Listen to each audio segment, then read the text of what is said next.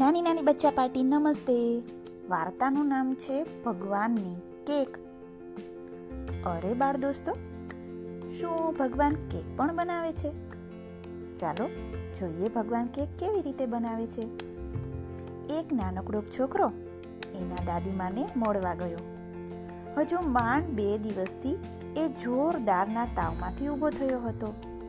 નિશાળે નહીં જઈ શકવાને લીધે હોમવર્ક પણ ખાસું ભેગું થઈ ગયું હતું.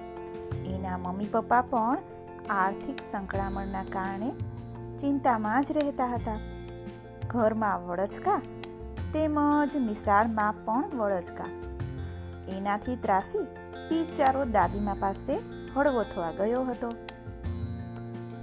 દાદીમા એ વખતે કેક બનાવતા હતા. છોકરો પોતાની બધી ચિંતાઓ યાદ કરી કરી દાદીમાને ફરિયાદ કરવા માંડ્યો. ઘણી બધી વાર સુધી એણે રોદણા રોયા. દાદીમા હોંકારો દેતા દેતા પોતાનું કામ કરતા જ રહ્યા. બાળકની વાત પૂરી થઈ ગઈ.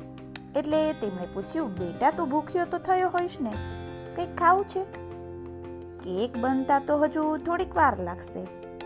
હવે દાદીમાં વહાલથી આવું પૂછે છે, તો દુનિયાનો કયો પોત્ર ના પાડે? આમે કેકની મીઠી સોડમ તો શરૂ થઈ ગઈ. બાળકે તો હા પાડી. દાદીમાએ એક વાટકીમાં ઘઉંનો કાચો લોટ ભરી બાળક પાસે મૂક્યો. લે, આ ખાઈ લે. બાળકને નવાઈ લાગી. દાદીમાં, લોટ તે કઈ ખવાતો હશે? એ તો કેવો ભંગાર લાગે. એમ? તો આ પી લે. આ વખતે દાદીમાએ એક વાટકીમાં ખાવાનું તેલ ભરીને આપ્યું. બાળકથી હસી પડાયું. એને થયું કે દાદીમાં મજાક કરી રહ્યા છે. એણે તો ના પાડી. તો આ તો તને ભાવશે જ. આ વખતે દાદીમાએ ખાંડની વાટકી ભરીને આપી. છોકરાને થયું કે નક્કી દાદીમા એને ચીડવી રહ્યા છે. એના મોઢા પર ગુસ્સાનો તેમજ અણગમાનો ભાવ આવી ગયો. એ બોલ્યો, આવું બધું તે કંઈ ભાવતું હશે? તમે પણ ખરા છો દાદીમા આ બધી વસ્તુઓ તો ગળે જ ન ઉતરે. દાદીમાં આ વખતે ગંભીર બનીને બાળકની આંખોમાં જોઈને બોલ્યા, બેટા, આ બધી વસ્તુઓ કેક બનાવવામાં વપરાય છે.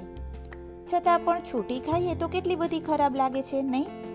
પણ જ્યારે સરખી રીતે મિશ્રણ કરી કેક બનાવીએ, તો કેવી સરસ બને છે? સ્વાદ પણ સરસ બની જાય છે. દીકરા મારા, એવી જ રીતે ભગવાનના ઘરનું કામ ચાલે છે. આપણને ઘણી વખત એવું લાગે કે આટલા ખરાબ સમયમાંથી કેમ પસાર થવું પડે છે? આટલી બધી તકલીફો શું કામ ભોગવવી પડે છે? પરંતુ ભગવાન જાણે છે કે જ્યારે તે આ બધી વસ્તુઓ, બધા દુઃખો તેમજ તકલીફોને બરાબર ગોઠવી દેશે, ત્યારે જરૂર એકાદ નવીન અને અદ્ભુત વસ્તુ બનશે. બસ આપણે ફક્ત એની પર એવી રીતે વિશ્વાસ રાખવો જોઈએ.